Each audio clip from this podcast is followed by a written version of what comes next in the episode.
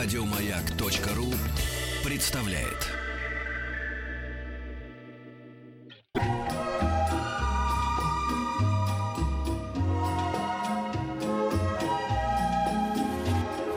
Клиника Фадеева.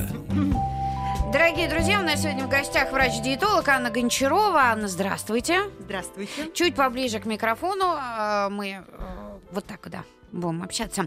И э, тема-то весна на дворе, и понятно, что каждый человек, будь то мужчина, женщина, э, ну... Набрал лишнего за зиму, набрал, вот что. набрал лишнего, и хочется выглядеть хорошо, и сбросить, э, как это делать.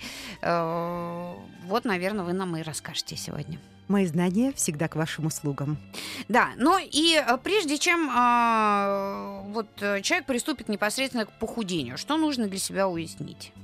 Нас всегда интересует общее состояние здоровья. Что было с человеком в прошлом, чем болел, какие особенности здоровья, какие привычки, что приятно и что неприемлемо. Мы все родом из детства, поэтому наши дети приобретают наши пищевые привычки, наши условия, или наоборот, действуют противоположно нам.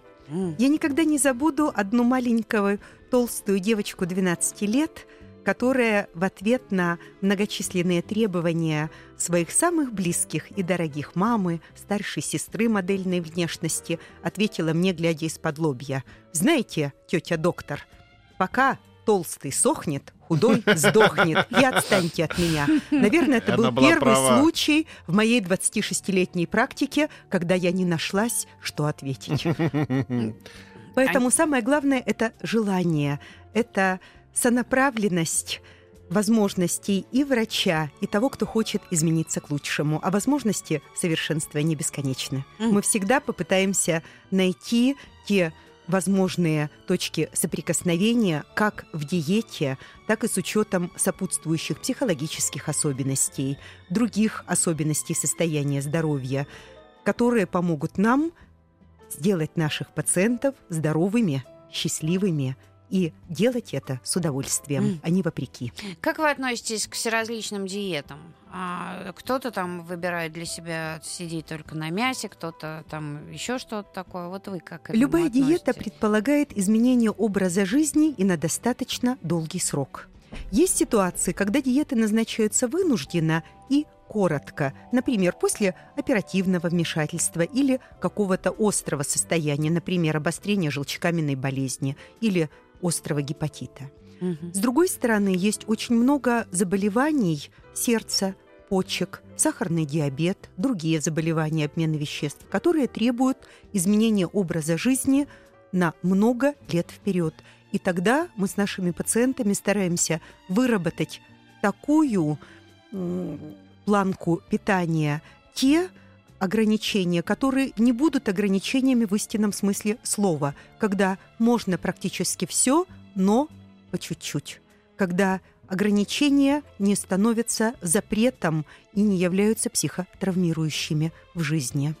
Поэтому диета всегда должна подбираться индивидуально, с учетом сопутствующих заболеваний и формироваться так, чтобы она была комфортной для человека. М. А уж какая она будет, зависит от того, что у человека внутри.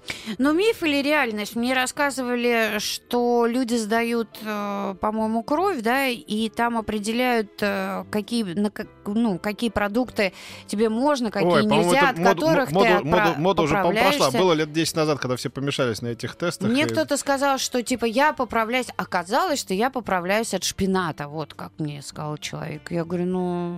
По-моему, это какая-то... Такое бывает? Мифов и легенд много. Маркетинговых уловок тоже много.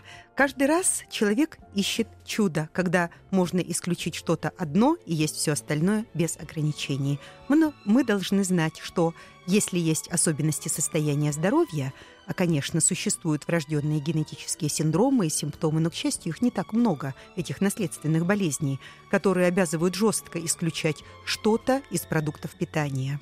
В частности, к таким наследственным болезням относится лактазная недостаточность, непереносимость молока и Мгм. молочных продуктов, относится непереносимость глютена, растительного белка Это в хлебе, который? который встречается в хлебе, в большинстве злаков и, соответственно, во всех продуктах, куда входит мука и про- прочие растительные белки.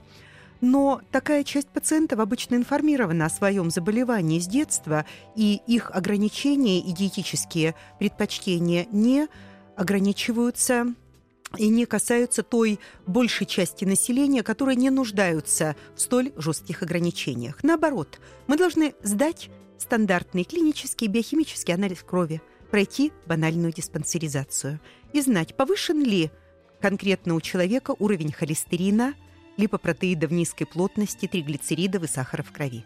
Или это, нет? Это кардиориски, как учила. как Это учили, да. общие риски и эндокринных, и сердечно-сосудистых, и неврологических хронических заболеваний. И здесь об одном и том же говорят и неврологи, и эндокринологи, и кардиологи, и врачи общей практики. Потому что то, что плохо, оно плохо для любого. Поэтому пройдите банальную диспансеризацию. А дальше к Сдайте диетологу. самые обычные анализы. И если в них есть отклонения, дойдите до специалиста, который поможет вам создать диету с учетом ваших индивидуальных особенностей или желчекаменной болезни, или хронического панкреатита, Мгм. или гастрита, или мочекаменной болезни, или просто банального избыточного веса на фоне переедания. А может быть, наоборот, кто-то хочет поправиться, и тогда нужно создать для него условия для того, чтобы пища лучше всасывалась. А как вы относитесь а, вот этой, к этой истерии по поводу мяса? Сейчас а, все кругом трубят о том, что это вредно, что мясо вообще надо исключать. Вот вы, как диетолог, как к этому относитесь? Мясо, так же как и любые белковые продукты, мы ограничиваем в одном случае. Если у пациента есть хроническая почечная недостаточность, неважно какого происхождения, как исход тяжелой диабетической нефропатии, как исход хронического гломерулонефрита или каких-то других заболеваний почек.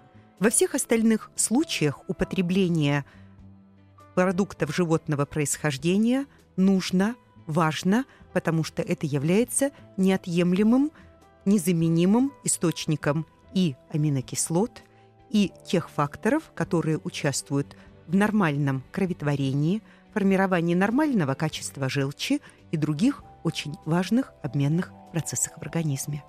Мясо всасывается медленно, 8-12 часов Ого. дает нам чувство сытости, не дает ни падать, ни значимо повышаться уровню сахара в крови. М. Поэтому мясо, рыба, птица, другие белковые продукты обязательны для пациентов с сахарным диабетом или наоборот для тех, которые склонны к плохому самочувствию, связанному с низким уровнем сахара.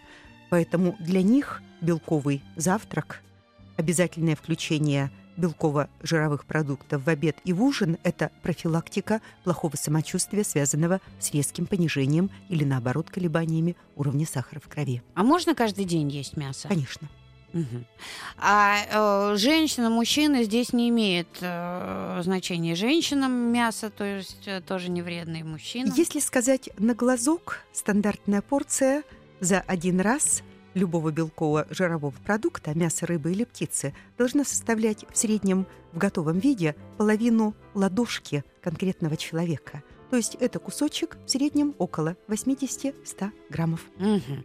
А э, свинина, говядина, баранина, вот здесь тоже еще многие спорят, а какой из э, вот этих продуктов более... Конечно, каждый де- из сортов мяса имеет свои особенности. Свинина более богата цинком и селеном. В говядине и телятине больше тех предшественников кроветворения, которые позволяют более быстро и качественно поднять уровень железа и создать качественную кровь у наших пациентов с хроническим железодефицитом и анемиями. А но- баранина? Баранина прекрасна, особенно молодая ягнятина, для пациентов с хроническими заболеваниями суставов. Ух ты. Поэтому по восточной медицине молодая отварная ягнятина является лучшей профилактикой ревматических и других заболеваний суставов у человека любого возраста. Поэтому в каждом есть что-то полезное. Не ограничивайтесь на чем-то одном. Кушайте все понемножку и будьте здоровы. Мгм. Но это еще не конец нашей программы. У нас есть WhatsApp и Viber, плюс 7 967 103 5533. Я напоминаю, что у нас в гостях врач-диетолог Анна Гончарова. У нас есть смс-портал 5533 со словом «Маяк». У нас есть группа ВКонтакте. Если у вас есть вопросы, то присылайте, и мы, я думаю, что вот уже совсем скоро приступим а, к ответам на них.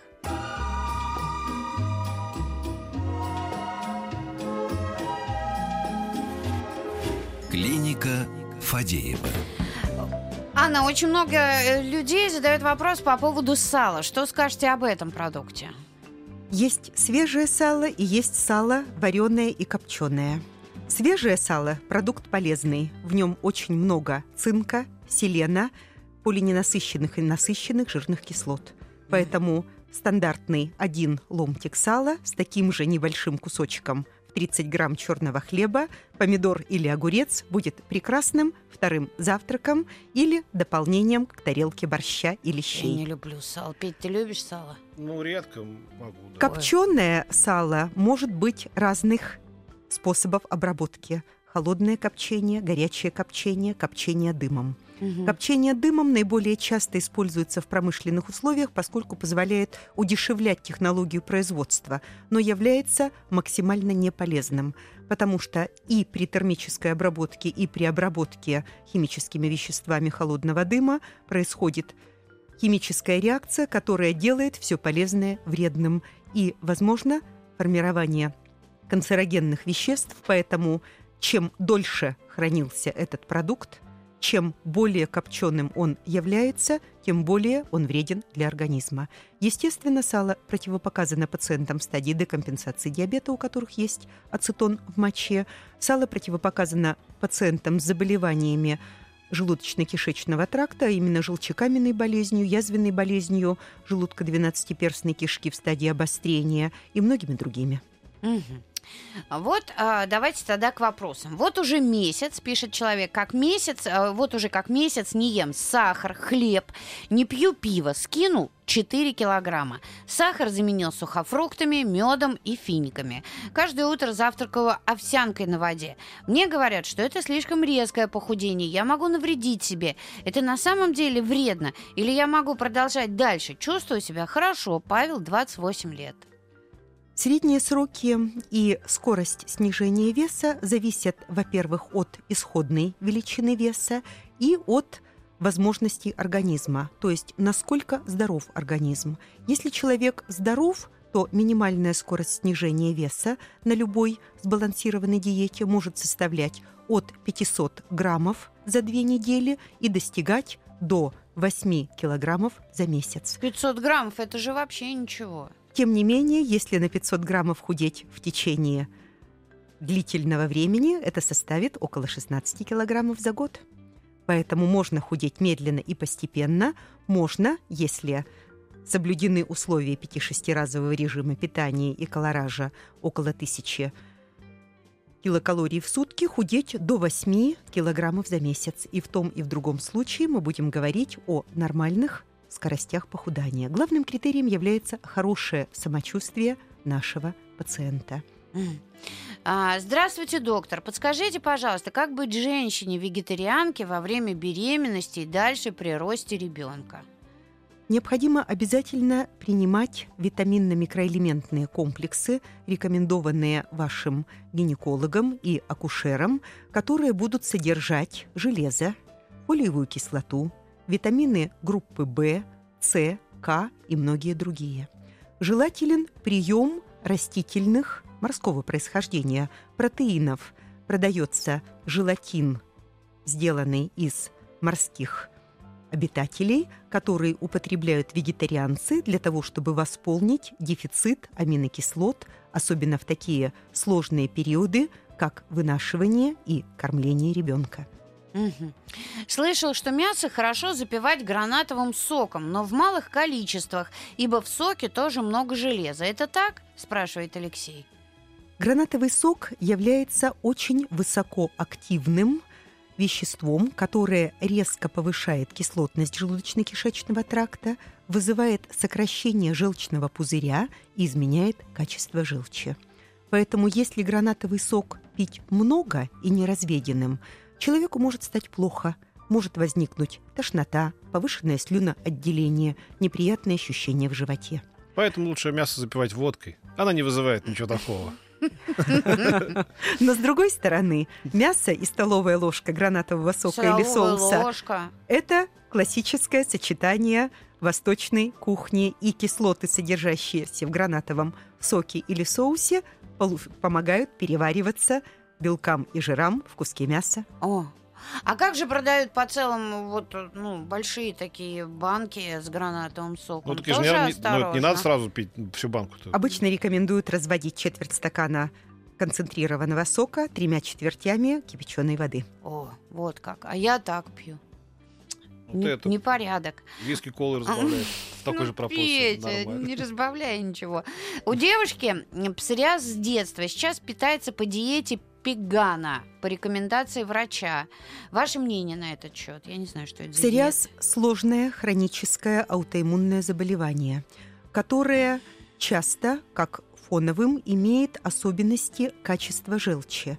Поэтому некоторые школы дерматологов используют диеты, направленные на нормализацию качества желчи и некоторые травы с желчегонным эффектом. У ряда больных это приносит эффект. К сожалению, большинство больных с псориазом требуют наблюдения и лечения у дерматологов стандартными дерматологическими методами, которые хорошо известны нашим больным с этим тяжелым рецидивирующим заболеванием. Течение псориаза очень зависит от состояния нервной системы. Парадоксально, но за 26 лет работы я видела 4 случая спонтанного излечения от псориаза с многолетним течением. Но каждый раз у этих людей что-то очень круто менялось в жизни. Кто-то менял семью, кто-то менял работу и страну. В каждом ряде это были те личностно значимые изменения, которые повлекли полную перестройку и психологического и эмоционального восприятия Или окружающего мира. Поэтому только положительные эмоции и вера в успех лечения. А, Подскажите, пожалуйста, у меня болезнь щитовидной железы а, очень сильно поправилась. Что мне делать? Заболевания щитовидной железы, особенно на фоне пониженной функции, часто сопровождаются прибавкой веса и отечностью. Поэтому необходимо добиться компенсации заболевания щитовидной железы. Уровень тиреотропного гормона должен находиться в пределах от 0,4 до 1,9 на фоне проводимого лечения. Необходимо соблюдать низкокалорийную диету, на 1000-1100 килокалорий, возможно, с одним-двумя разгрузочными днями в неделю на 800 килокалорий, если у вас нет других сопутствующих заболеваний, которые были бы противопоказанием для этого. Показан массаж, наружные спа и физиотерапевтические процедуры, направленные на восстановление тонуса и уменьшение количества жира.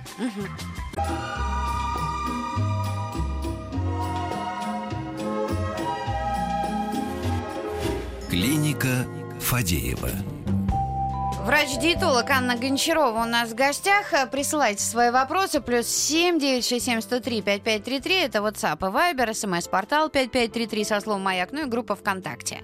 Из Санкт-Петербурга вопрос. Существует ли особая диета при аутоиммунном тиреоидите?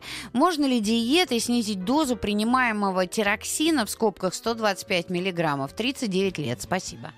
К сожалению, аутоиммунный тиреоидит – это заболевание, связанное с выработкой запрещенных антител, которые убивают собственную щитовидную железу. Поэтому никакая диета к аутоиммунному тиреоидиту не имеет никакого отношения.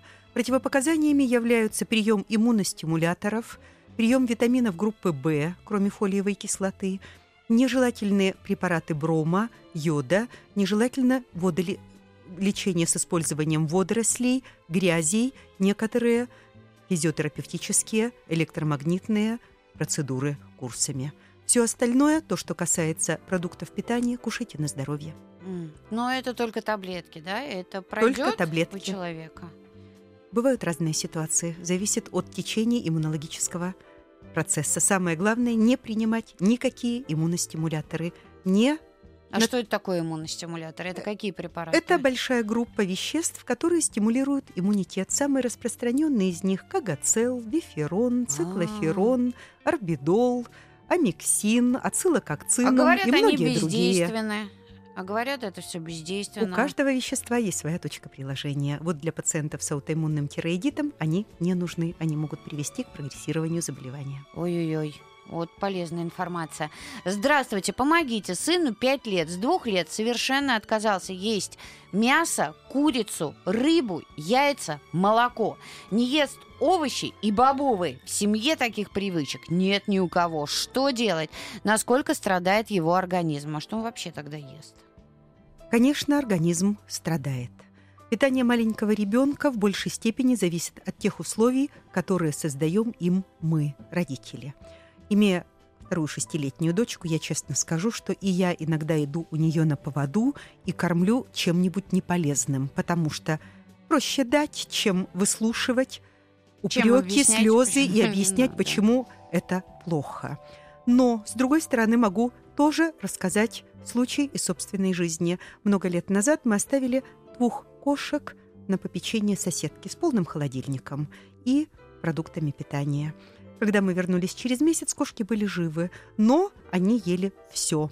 Они ели свежие огурцы, сырую картошку, а о том, что такое рыба и мясо, они, по-моему, просто мечтали и орали, сидя с двух сторон. Через месяц все это закончилось. Они снова стали брезгливо перебирать говядину или курятину. Поэтому лучший способ кормить тогда, когда есть аппетит. Не давайте ребенку ничего между основными приемами пищи. Предложите после суточного голодания нормальную полноценную еду, тефтели, фрикадельки, котлетки, бульон с фрикадельками, бульон с яйцом и постепенно вводите нормальную здоровую пищу в рацион питания. Только Мгм. на крупах, без овощей, без мясных, молочных продуктов ребенок жить не может. Это питание не физиологично. А почему так бывает, что э, в один день ты одно хочешь, а в другой день другое, это вообще не воспринимается? Вот э, что с нашим организмом? Это он нам сигнализирует о том, что чего-то ему не хватает? Вот иногда просто чудовищно хочется мяса, а иногда на это мясо ты даже смотреть не можешь. Если человек не избалован, если человек близок при- к природе или находится в определенном положении, как женщины, которые ожидают малышей, то организм пищевыми потребностями сигнализирует о том, в чем есть больше того, что ему нужно. Но бывает и обратная ситуация. Чем-нибудь вкусным мы заедаем стресс. Чрезмерную усталость мы пытаемся компенсировать не здоровым сном, а наоборот – грубой материальной физической пищей. То есть попили чаю с чем-то сладким, и нам неуловимо стало легче на некоторое время. Это самообман. Поэтому прислушайтесь к себе и подумайте, истинное ли это желание на уровне инстинкта, или это попытка вас подменить физическое страдание очередной порцией не очень полезного, но того, что временно принесет вам удовольствие и облегчение. Доктор, подскажите, что делать? Моя любимая теща беспорядочно сидит на всех возможных диетах. Навязчивая идея похудеть не покидает ее ни на минуту.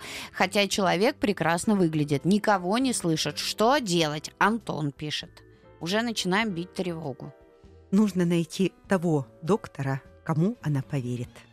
В данном случае мы имеем место с неприятием человеком своей внешности, своего образа жизни и попыткой поиска найти самоудовлетворение и попыткой найти того, кто поможет принять себя таким, каким он есть. Самое главное для вашей родственницы научить ее быть счастливой. Неважно, сколько весит человек, как он выглядит, если он принимает себя, если его принимают окружающие, он будет счастлив. Но может быть человек любой модельной внешности и несчастлив. Вашей родственнице, к сожалению, нужен грамотный психолог или психотерапевт или специалист, обладающей этими навыками, независимо от должности и профиля, которому она поверит. Как же э, принять себя, коли э, из всех э, во всех средствах массовой информации говорят о том, что вот худые должны быть, э, тощие должны быть. Он Петька тоже не заглядывается на крупненьких, кругленьких. Ему модели подавай тонких, длинных. Подавай, подавай. Нас любят всякими. Самое главное – быть здоровыми, веселыми и счастливыми. А здоровье неразрывно связано с общим хорошим самочувствием. Это и нормальный вес, и нормальные биохимические клинико-лабораторные показатели, и отсутствие жалоб у человека. И последнее, о чем я сказала, отсутствие жалоб, наверное, является самым главным критерием хорошего самочувствия. Расскажите, пожалуйста, про баланс БЖУ в рационе. Какова норма углеводов, белков и жиров на килограмм веса? Об этом сказано очень много. В каждом рационе питания в разные периоды жизни должно быть определенное количество белков, жиров и углеводов. Но, несмотря о том, что проценты определены и опубликованы во всей доступной литературе, в жизни обычно мы не считаем их. Это скучно. Я вам честно могу сказать, что большинство людей устает от подсчета не просто процента белков, жиров и углеводов, а колоража в целом. Поэтому в среднем я бы сказала, что одной чайной ложки любого жира, а именно сметаны, сливок, растительного масла в каждый прием пищи, достаточно для того, чтобы компенсировать потребность в жирах. Количество белково-жировых продуктов, аналогов мяса, а именно рыбы, птицы, должно быть размером с одну треть ладошки. Это кусочек весом в 70-100 граммов. Тогда чистого белка в нем будет около 50 граммов и около 5-7 граммов жира, в зависимости от качества мяса и степени его обработки. А все остальное на нашей тарелке должны занимать разнообразные овощи и 2 столовые ложки крупы или макаронных, или бобовых, или картофеля, как крахмалистых эквивалентов. Две столовые ложки. Я ем очень много бобовых. Не могу жить без чечевицы и фасоли. Мясо почти не ем. Это хорошая ему замена, спрашивает из Санкт-Петербурга. Мясо и бобовые имеют принципиально разный аминокислотный состав, поэтому лучше совмещать и первое, и второе. Мы должны помнить, что бобовые являются достаточно высококалорийными продуктами, которые могут влиять на вес, то время как то количество мяса, которое вы съедите, на вес практически не влияют. Все зависит от количества и состояния вашего желудочно-кишечного тракта. Если вы хорошо себя чувствуете при таком рационе питания, если у вас нет признаков железодефицита, соблюдайте тот э, принцип питания, который вы выработали для себя годами. Сдайте анализ крови на сывороточное железо и ферритин. Сдайте клинический анализ крови. Если показатели снижены, то увеличьте количество мяса в рационе. Мгм. Но а, при псориазе возможно ли применение иммуностимуляторов, например, при той же простуде? Но это вот люди заинтересовались, что вы сказали, при тиреоидите нельзя. Оно не показано. Мгм. Совместимы ли животные и растительные жиры в рационе, спрашивает Юра. Да, эти жиры совместимы. Мгм. Подскажите, пожалуйста, помогает ли L-карнитин при похудении? L-карнитин на количество жировой ткани в организме и вес не влияет.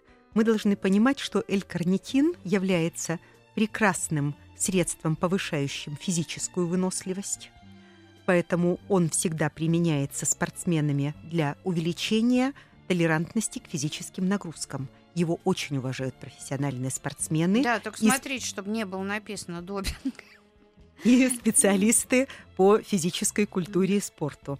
Поэтому L-карнитин от 15 до 30% прекрасный препарат, который повысит вашу работоспособность и физическую, и умственную, если вы его выпьете утром или за час до планируемой дозированной физической нагрузки в спортзале. Но это врач должен назначать. L-карнитин Я-то- можно принимать самопроизвольно в течение 2-3 месяцев в дозировке 20-25 25 мл от 15 до 30 процентов, Ага. если и, это жидкий раствор. и на умственное влияет? Да, его Петь. очень уважают студенты А. в период сессии, запоминают великолепно.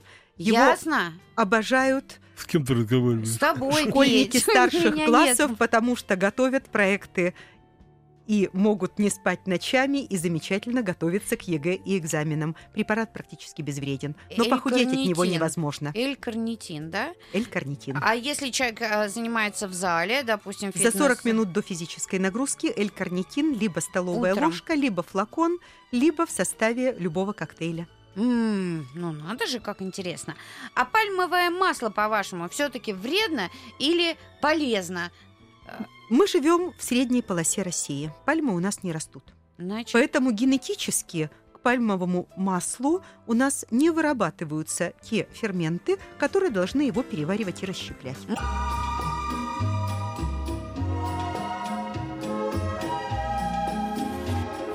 Клиника Фадеева. Туда много чего мешает. Так, мы продолжаем. А, спрашивают, а, подумываю поставить внутрижелудочный баллон, чтобы похудеть. Не навредит ли он моему здоровью? Это девушка пишет. Поставить легко, снять трудно. К сожалению, не все при установке баллона могут удержать вес после того, как его снимают. Потому что в большей степени процесс переедания, который привел к большому весу, связан с психологическими особенностями. Как правило, показанием для установки баллона является либо невозможность применения других методов снижения веса, либо психологические особенности пациента. Поэтому несколько раз взвесьте, прежде чем делать это. Ой. Полезно ли для взрослых молоко?